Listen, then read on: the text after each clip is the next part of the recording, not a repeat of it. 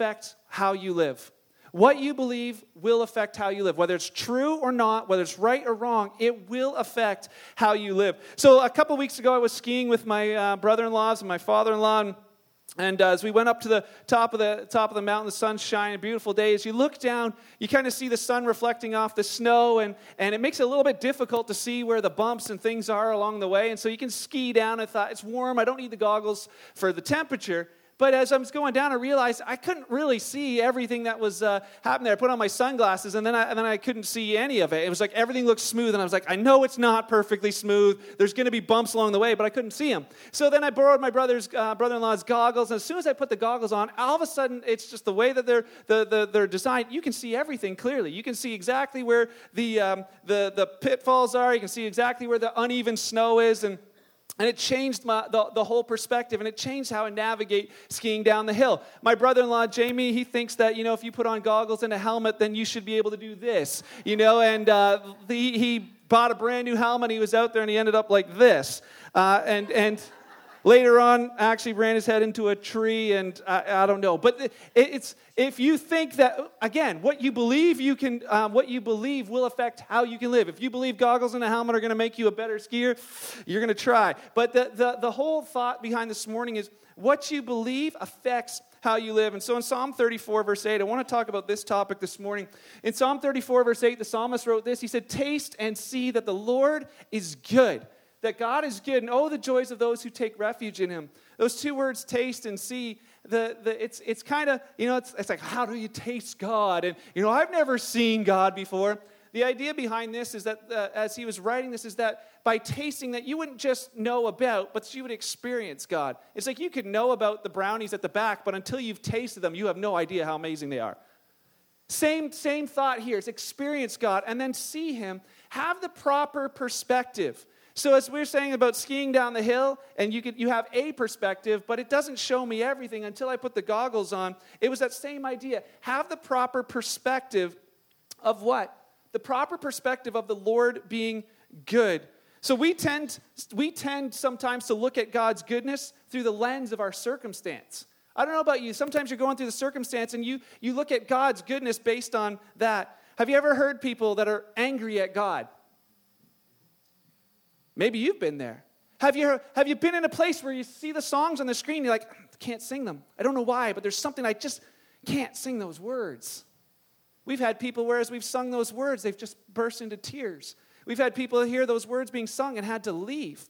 God is good. I don't know. It doesn't register with my experiences right now. There was a saying that happened, started about 30 years ago, I found out, and it went like this It said, God is good Oh, so, you, oh, so the plus 30s, 30 plus crowd. God is good and all the time. So you know that one. God is good all the time. All the time, God is good. My question is do you believe the part about all? God is good all the time. And all the time, God is good. And so, but for some, it's difficult.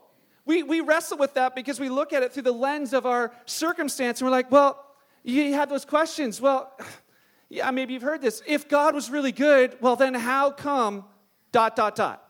If God was really good, then why am I going through this? If God was really good, why is my marriage in trouble? If God was really good, why didn't He stop me from doing this? If God was really good, why did that person I was praying for die? If God is really good, why? And we begin to look at God's goodness through the lens of our circumstance. And so this morning, I want to challenge you to look at your circumstance through the lens of God's goodness. So the question this morning is what goggles are you wearing? Are you wearing the ones that, that uh, the, the goggles of, or the lens of looking through circumstance, or are you wearing the lens of looking through truth? Truth. I want to encourage you and challenge you to look at things with truth this morning because it's just a baby, it's all good. Everybody, take a look, quick. This beautiful little baby. Just hold her up for a second, you know? Yeah. See, yeah, she's, I know. I know. I didn't want you to miss that.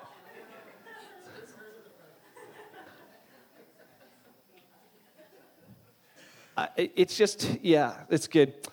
And we're back. All right, so uh, the, reason, the reason why I'm asking to think about the lens that you're looking through is because what you see and what you believe will affect how you live your every day. So I want to give you a few thoughts. You know, God's word, it just says God's word is truth. Uh, and so as we look through the lens of truth, we've got to start looking at, at the word of God and what does God's word say and how am I going to register that against the situations and um, circumstances that I'm in. So here's a few thoughts. If you want to write them down, you can jot them down, think about them later. But looking through the lens of truth, you're going to see this. Number one, that God is good, period.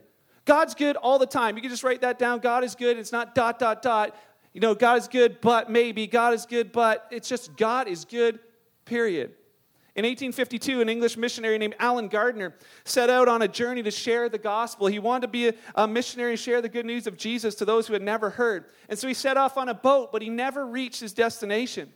And after they realized what, where he was headed, he never arrived. They thought, we need to send a search party out. And so they did. They sent a search party out. And the, the, the, the um, beneficial thing for Allen and, and the crew is that they, they all survived a shipwreck and ended up on an island.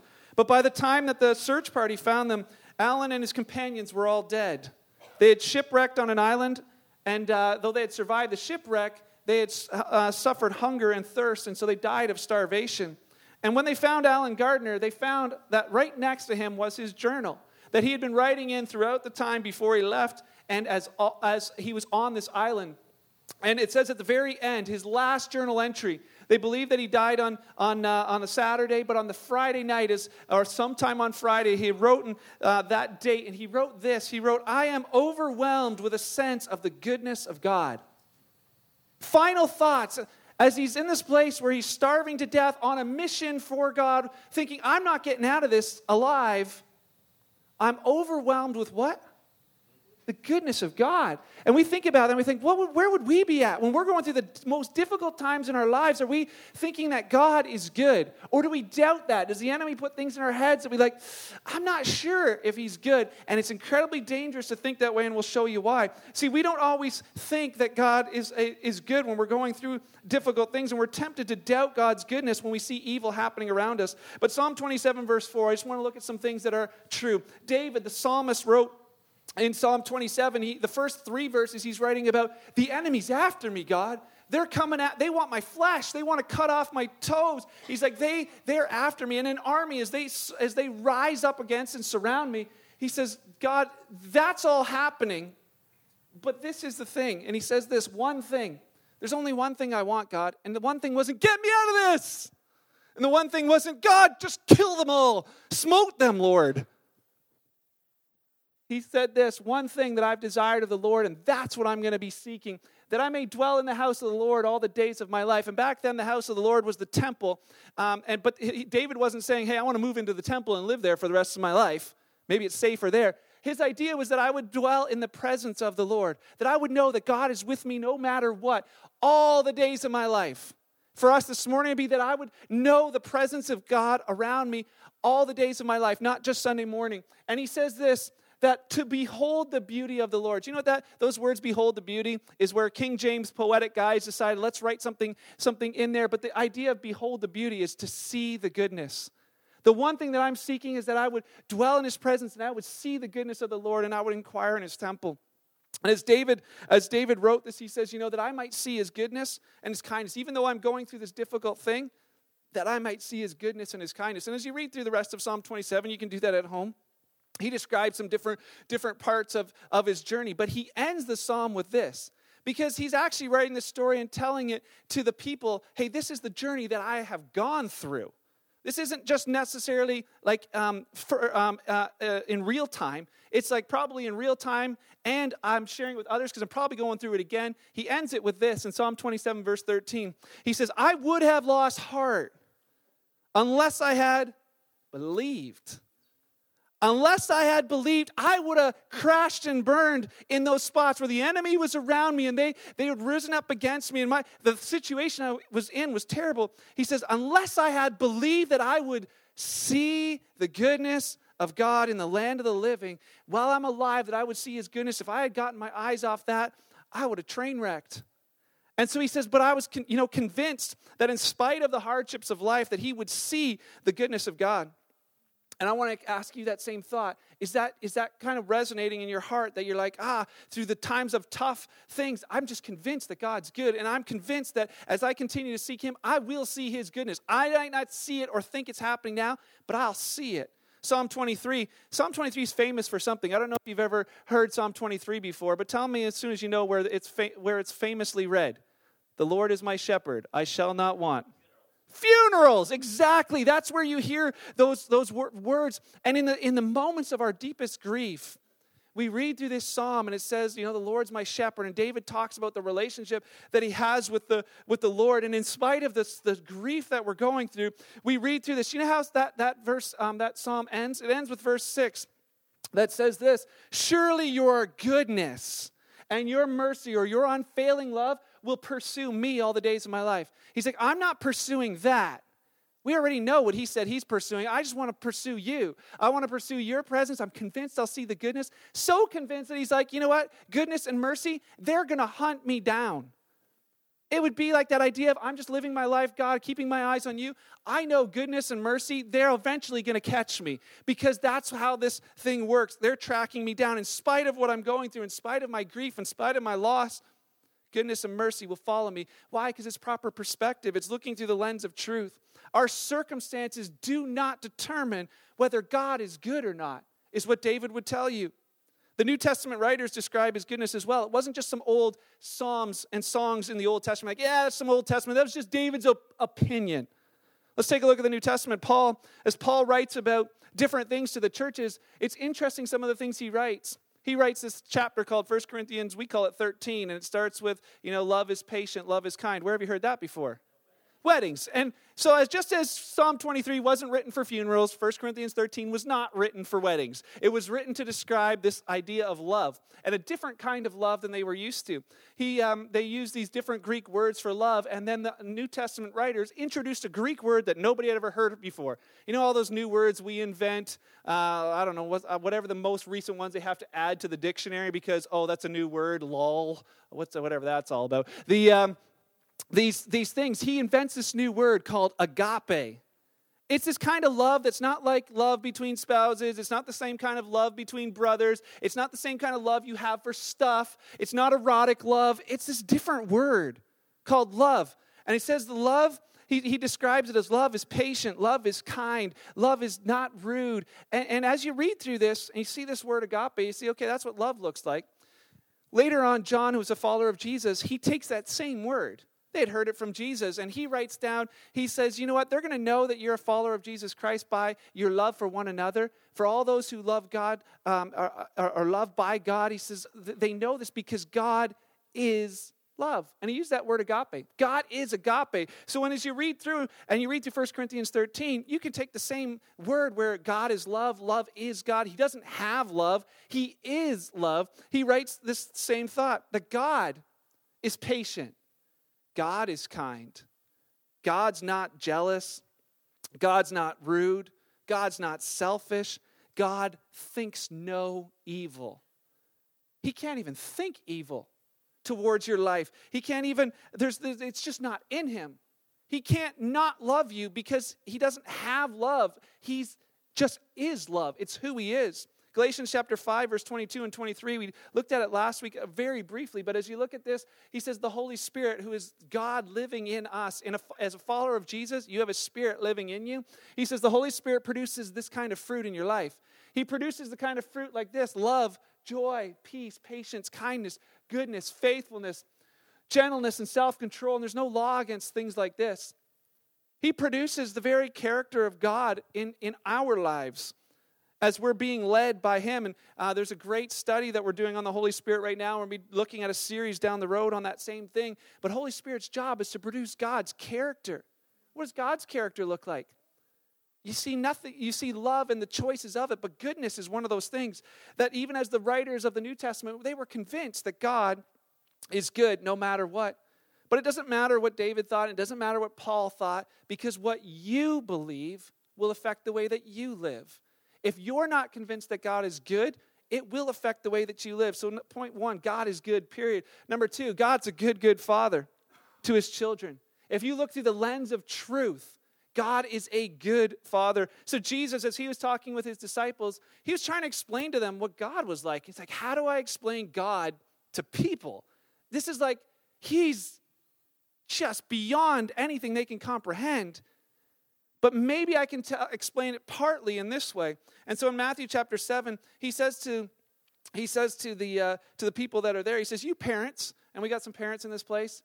You, last night I was like, oh man, I should never have asked this. But the same thought is this: Jesus asked this question. You parents, if your children ask for a loaf of bread, would you give them a stone instead? Unfortunately for the Saturday night children, their parents said, yeah, yeah, I would do that every once in a while.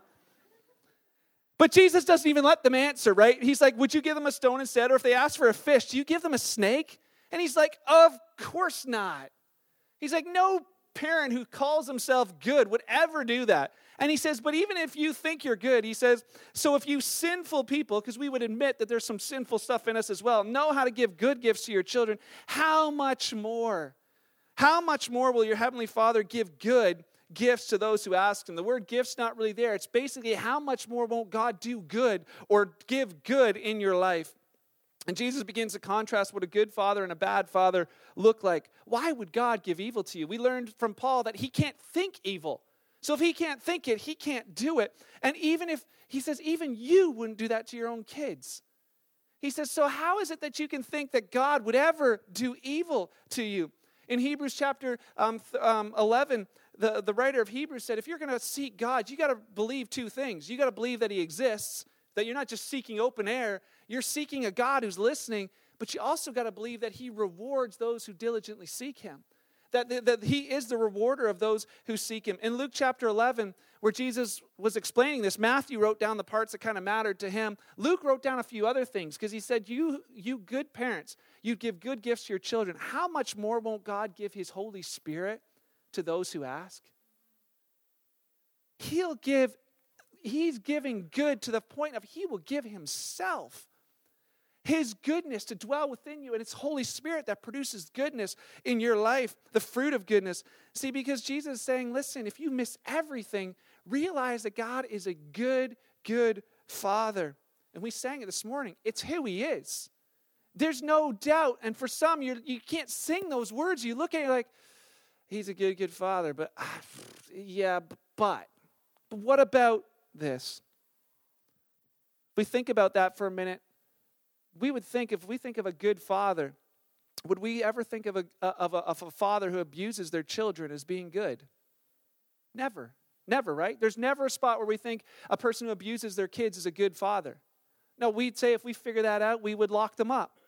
If there was, if we found a dad who's like, hey, you know what? I'm going to teach my kids that fire is hot, so I'm just going to put my their hand in the fire so that burns their hand, so that way they'll know they'll never do that again. What would you do? We'd lock them up. That's a that's if there was a father who said, you know what, I want my kids to learn the dangers of water, so I'm just going to hold them under till the second before they drown, and then bring them up. Got to teach them. We'd be like, no, that that's not a good father. For some, they think, oh, God's just loading me up with all this weights and all this, this stuff in my life. He knows, you know, what I can handle I, is, what the, their thought is that He's not going to give me more than I can handle, but He's going to give me right to the minimum. He's going to hold me under the water till I'm just about gone and, the, and then somehow pull me out. Would we say a good father would do something like that? No, we would even think that a good father here would do that. And somehow those thoughts can creep into our mind that that's what God might be like. James chapter 1 James writes this, love it. James 1, verse 12, he says, God blesses those who patiently endure testing and temptation. At the beginning of James, he said, Count it all joy when you when various trials and temptations come your way. Oh, trials and temptations, count that as joy. We've talked about the whole idea of counting it as joy before. I just want to share this thought this morning. He says, Count it all joy when trials and temptations come to you. So it's not this idea, and I want you to see where they come from this morning. As you're going through, he says, God blesses, and that other word is happy. Happy are the people who patiently endure the testing and temptation, because afterwards, it's not the ones who give in, they're not the ones who are broken by it, but the ones who endure it and conquer. He says, afterwards, they're going to receive the crown of life that God has promised to those who love him. Then he writes, and remember, when you're being tempted, when you're, and that word's not just tempted, it's tested when you're going through trials. He says, Remember, when everything's not going well in your life and you feel like you're tempted or tested, do not say that it's God who's testing me, God who's tempting me, because God's never tempted to do wrong. How often? Never tempted to do wrong. And he what? Never tempts anyone else. He never tests anyone else with, uh, with evil or with trials. He says this um, uh, in the next verse, verse 14 Temptation, where does it come from? Temptation, those things come from within, from our own desires, which entice us and they drag us away. Says these desires give birth to sinful actions and those actions when they're allowed to grow they give birth to death and we experience a death in our lives in different different ways. He says this so don't be misled. Why would he say that?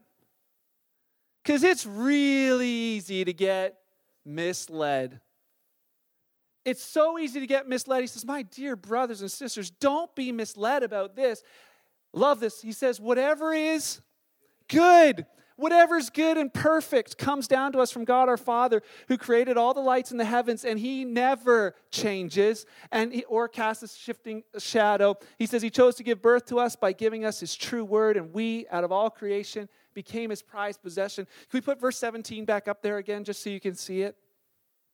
It says this whatever's good and perfect. If it's good and perfect coming into your life, you can know where it's coming from. If it's not good and perfect, it's not coming from God. It's never coming from God. He says, this is, this is never who I was, and I'm not changing anytime soon. It says He doesn't change. You don't have to think that, okay, well, maybe it wasn't God, but this instance, when all of a sudden you face a circumstance and that thought comes in, God must be tempting. God must be testing. God must be trying me. God somehow is t- teaching me something through this. And maybe others will tell you, and it sounds spiritual. He says, It's not me. It is not me. God's not testing you with sickness, He's not testing you with trials. He cannot tempt or test people with evil. Now, let me be very clear about this sickness, trials, temptations, and struggles will test you. It's like every time you put in a boat in the water, the water tests the boat to see if it can find a way in. As you're living life, life will test you. He's not saying, oh, you're never going to have any of these things because you're a Christian. So now I'm just going to put a bubble around you and it's all going to be good. He says, It's coming, but count it as joy because you can endure. You're going to go through, but keep your eyes on me. It's by looking to Him that you can endure, but recognize He's not the author of the sickness, the trial, the death. He cannot. If it's evil, He can't do it. If it's not good and it's not perfect, it's not from Him. Why is it so important? Because sometimes we think somehow those thoughts come in that God must be behind this somehow. And so I'm just going to wait till He does whatever He does. Or the other side, God, how could you? And we get angry. But it's not God. And we think about this thought, for instance. I've shared it before like this, but, but what if we had an ambulance driver in Haldimand County who's driving around and, and the back of his vehicle is empty? He's like, oh, this isn't fun. I'm just going to run someone over because I know I can help them. And so he runs off the road and he hits people and then puts them, he's like, oh, I'm sorry I hit you, but I can help you. I'm an ambulance driver. What would we do with that guy? Lock him up. But why would we think that God would do the same thing? Oh, look, there's some healthy people there at Kingsway Church. Let's smote them with sickness because then I can heal them and I can get the glory. Doesn't make any sense, does it? And yet those thoughts can sneak in. Why? I love how Rhonda shared earlier. It's about the dot. It's about when we're in that circumstance and we're in that situation, we're not sure. So we look at that situation and we try to see God somehow through it. And he's saying, Keep your eyes on me. Look at this, and then you'll see this clearly for what it is. Because I'm good, that never changes. I'm a good father, and I'm your good father, and I have good things for my kids because I'm a good father, is what God is saying. He says, So, in the same way, um, Peter, he described Jesus to the Gentiles when they were first coming to hear about Jesus. He described him like this in Acts 10:38. He says, "You know that God anointed Jesus of Nazareth with the Holy Spirit and with power, and Jesus went around what? Doing good, healing all who are oppressed of the devil. See, Hebrews chapter 3 says that Jesus on the planet is the very image of God and expresses his character. You want to know what God looks like on the planet, how he would deal with people, how any of that would happen? He said Jesus is the express image of, of God. It's what God looks like. And so if you need more proof, just look at the life of Jesus. As you read through the Gospels, guess what? Jesus never made anyone sick. Why would he do it now? He's the same yesterday, today, and forever. Jesus never tested anyone with evil. Well, what about that time with Peter walking on the water? Guess what? Gravity tested Peter. And Jesus grabbed him and reached him out. He said, What about that time where, you know, the devil asked if he could sift Peter like wheat? Guess who was in that sentence? The devil. See, this, this thought of knowing where evil and where the testing and the temptations come from, he's saying, don't turn your eyes off of me and onto your situation or circumstance because you'll go the wrong way. And quite possibly, you'll resist the only one who can help you through, to help you endure, to help you overcome. So, as you see situations and trials in your life, it's that idea of saying, I'm going to look at this with truth. God is good, there's no doubt. He's my good father because I'm his child, there's no doubt. So, whatever I'm in, it's either an attack of the enemy, it's either I, it's, I'm reaping some, something that I um, sowed in foolishness and wasn't wise about a decision, so that's happening, or it's simply that this planet is being run by sin, and I, these are the effects of it that are affecting my life and that's simply what it is. But God, I'm going to keep looking to you because I'm convinced, just like David and like those before, that you are good, and that as I keep my eyes on you, I will see your goodness.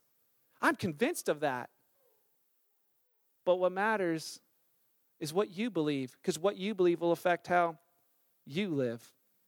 Last thought God is good all the time. God's a good, good father. There is no doubt. He has good things for his kids. But God's got good news for the world too. It's not just good news for Christians, it's good news for the world. And good news is always better. Good news is good, but it's always better when you've had bad news. I don't know if you know about that. You know, if you if you hear the words, your baby's healthy, you're like, well, that's pretty good news, wouldn't we agree? As a parent with a child, you'd like to hear that your baby's healthy. Guess when that news is better? When you've just been through a hospital for months trying to figure out what was wrong with your child, and as they go through all of these tests in different hospitals and different doctors, like, we're not sure, but we're going to try this. We hope it's not A, B, or C, but it could be, or all of the above. And, and as you go through the journey, we went through with our son, at, at six weeks later, all of a sudden they're like, you know what? We don't know if we figured it out, but what we can tell you is your son is healthy. We're like, oh, that's incredible news. You know, some good news is this. You know, if you heard the news, hey, you don't have cancer, that's good news for all of us. Do you know who that's better news for? The person who's just gone through all the treatments and all the chemo and all the radiation, and they come to that place where they're like, I hope it worked. They've just gone through months of sickness, and they stand before the doctor, and he says, You don't have cancer. Man, we had people that just got that news this uh, two, uh, a week and a half ago, and they went out and celebrated, and just telling their waiters and telling everybody why because it's extremely good news. I don't have cancer, but I don't do that. I'm not like going around saying, man, it's awesome at the restaurant. Hey, at Wendy's, guess what? I don't have cancer. Same news, no? Why is good news so good? It's because we realize, in spite of, of the evil, see, because there's bad news for every single one of us, especially those who are not a follower of Jesus. The bad news is that our sin and evil deserves judgment. We hope you know, we, we, we think, well, God, how could you be good if, how could a good God send people to hell? Have you heard that before? Because he's a good judge, too. He's not just a good father, he's a good judge. And we think about, ah, I really hope that he let him off. There's a trial going on right now that affects uh, a number of people in this area. And as we think about that trial, the trial of these two men accused of murder, what's our hope? You know, a hope is that the judge is going to be a good judge. And a good judge, is he going to let them go? Now you're like, uh, is this a trick question? Would a good judge let them off and be like, ah, that's just what they felt like doing, so I'm just going to let them go? Heck no. We would be like, we hope that they get punished to the nth degree. Why? Because we realize that, that evil requires and deserves judgment, and a good judge will judge what's evil. We know it. The problem is that a good judge that we all face is also going to be a good judge and judge the evil in our lives. If we look back at, like, uh, you know, even if from today till the rest of eternity you live perfectly, you still got something in your past that you're going to have to stand before God for. And as I, as I think about it, I think, oh, that's kind of, it's kind of an uncomfortable thought sometimes. We think about those kind of things because, because that evil is going to be judged. And, and I don't even have to say, you know, that, that, that hey, you're evil, that we all have sin, because we know it we'd be the first ones to stand up and say, Yeah, there's things in my life where I wasn't always good. There's, I know I didn't live up to God's standards, but I didn't even live up to my own. You know, I've had times where I'm like, I'm never going to do that again. And I'm like, oh, I did it again. We would know. And truth is that there's going to be there's going to be a fine required for that. Paying the fine and having to stand before a judge and hear the words guilty, that really sucks. I had to do that a couple weeks ago because I ran a red light in Hamilton and they caught me on camera. And so they sent me the pictures and they sent the thing and I opened it up and I was like, the first thing I saw was a car running through a red light, Hamilton. I'm like, Beth, what were you doing? And then I'm like, wait a second, that's me. And I'm like, what was I doing down there? And then I realized I was in a funeral procession and I was the last car to go through and, and I didn't know where I was going. So I was just trying to make sure I stayed in the line. And, and I'm like, $325. And then it gave you options. You could talk to somebody and fight it. I'm like, I'm going to fight it. I'm not, I'm not going to pay that. So I had to go to court. I've never had to do this before. I went to court and, and then and they said, you can talk to a prosecutor. I'm like, I'm going to do that. I'll plead my case. And others are like, yes, you have a good chance. That's a good, that's a good case. You were in a funeral. They'll, they'll have some heart and grace. And so I went there and there was 40 of us. All had run red lights. And uh, they, they put us all in a room. And then uh, one prosecutor comes out and they say, okay, we're just going to give you the same spiel to all of you we're not going to we're not going to give this off, um, we're not going to give you grace we're not going to whatever they said. The only thing we can offer you is that we can lower your fine a little bit and, we're, and so, but they said if you think you have a case, you can go into another room and talk to a prosecutor and maybe you know and and explain to them why you think that you deserve not to pay anything. It was like, okay, I'm going to do that. So I went to the other room and I was second in line, and somebody else went in front of me. And as they're sitting in there, they plead their case and they come out and they're shaking their heads and they're like, they didn't get off. I'm like, probably had a lame case, right? I'm going in. I go in and I'm like, sit down. I'm like about to tell her that I was at a funeral, you know, and I'm a pastor with somebody from our church, is their parent, and, and I had it planned. And then as I look across, they write down the excuse on the, on the paper. And the excuse on the person's paper before me was, My father died. All of a sudden, I'm like, I don't have a case. I'm not going to get let off. I tried. They said no. Uh, and they sent me back into the courtroom. And as I had to go in the courtroom by myself, I had to stand in front of the judge. And he looks down at me from the thing and he says, Please state your name, like Mark Vandewer he's like, Do you plead guilty to the fine of, and just rattles off this thing of what I did, which was sounds so much more evil from a judge than it did from thing. It's, says just this terrible sounding thing. And I was like, I plead guilty. And he's like, Louder so we can hear it. I'm like, I plead guilty. Loud enough so that our, our, our, our whatever recording devices can hear. I'm like, I'm guilty. And I was like, this feeling that all of a sudden the awareness for me was like, what would that it felt horrible for that. What would it feel like for the for like the sins of my life to stand before God, a righteous judge, to have to say, I'm guilty. And that the fine is not $325, but it's life. It's eternity without him. I'm like, that's a pretty steep fine. Those guys gave me $85 off, but what I really wished was somebody would have stood in there and said, you know what? He's a pastor. I'm going to pay his fine for him.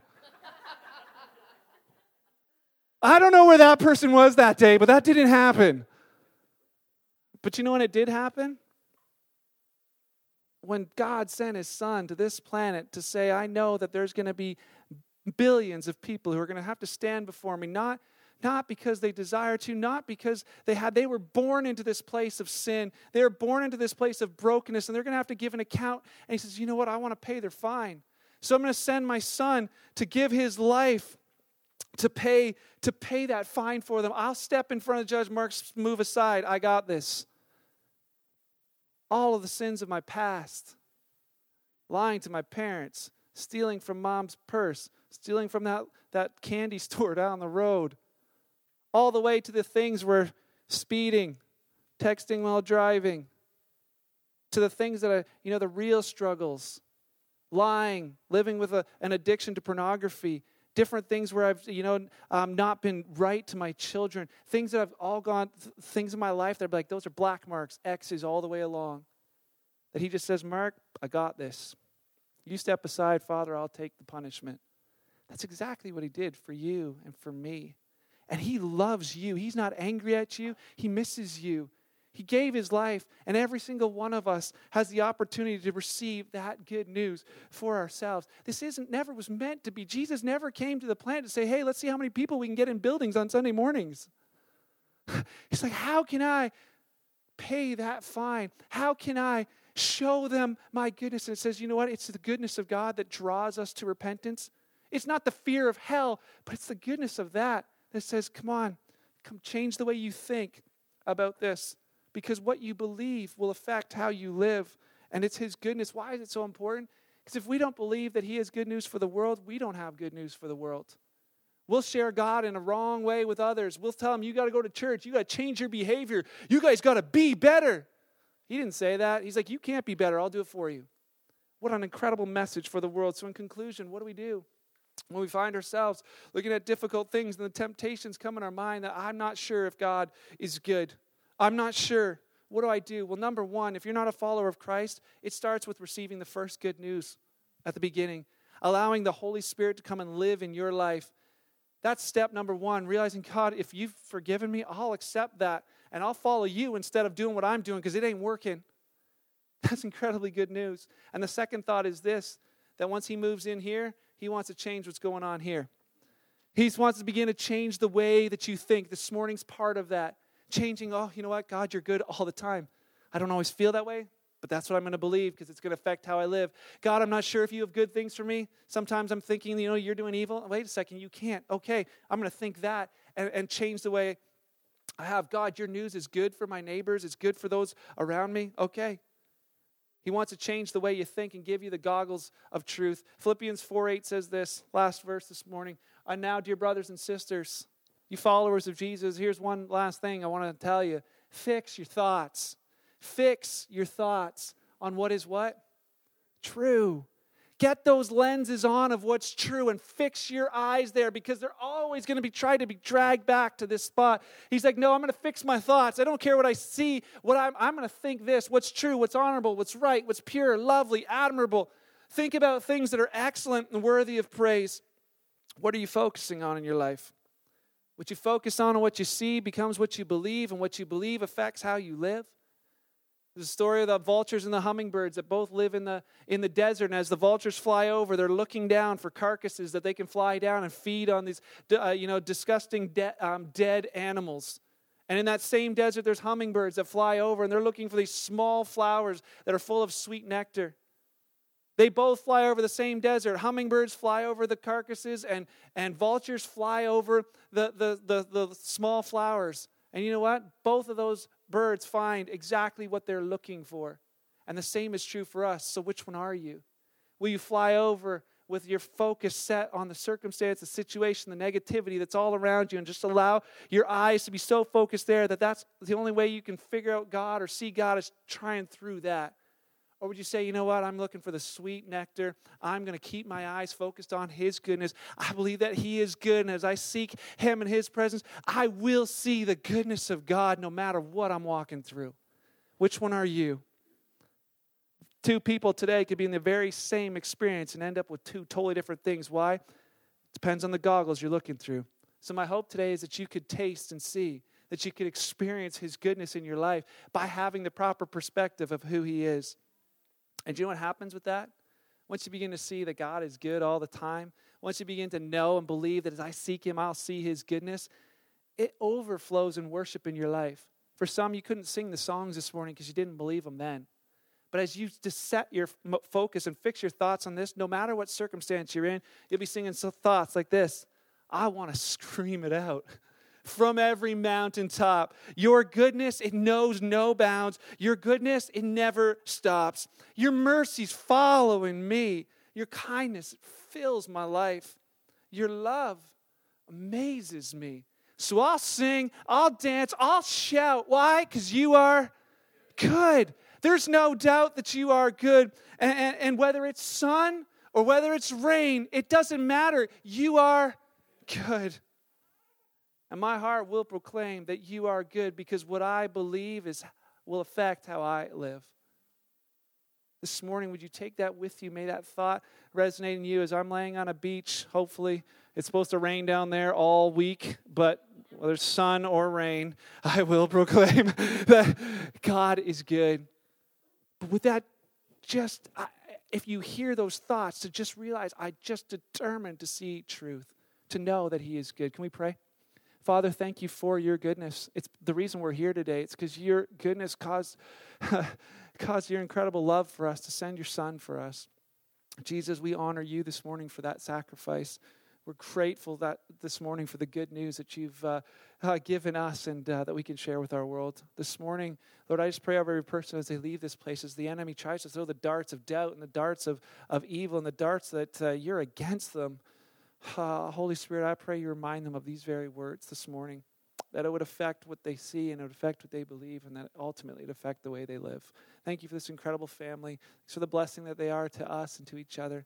Pray your blessing and favor over them this week as they go from here. In your name and for your glory, for their good, I pray. Amen.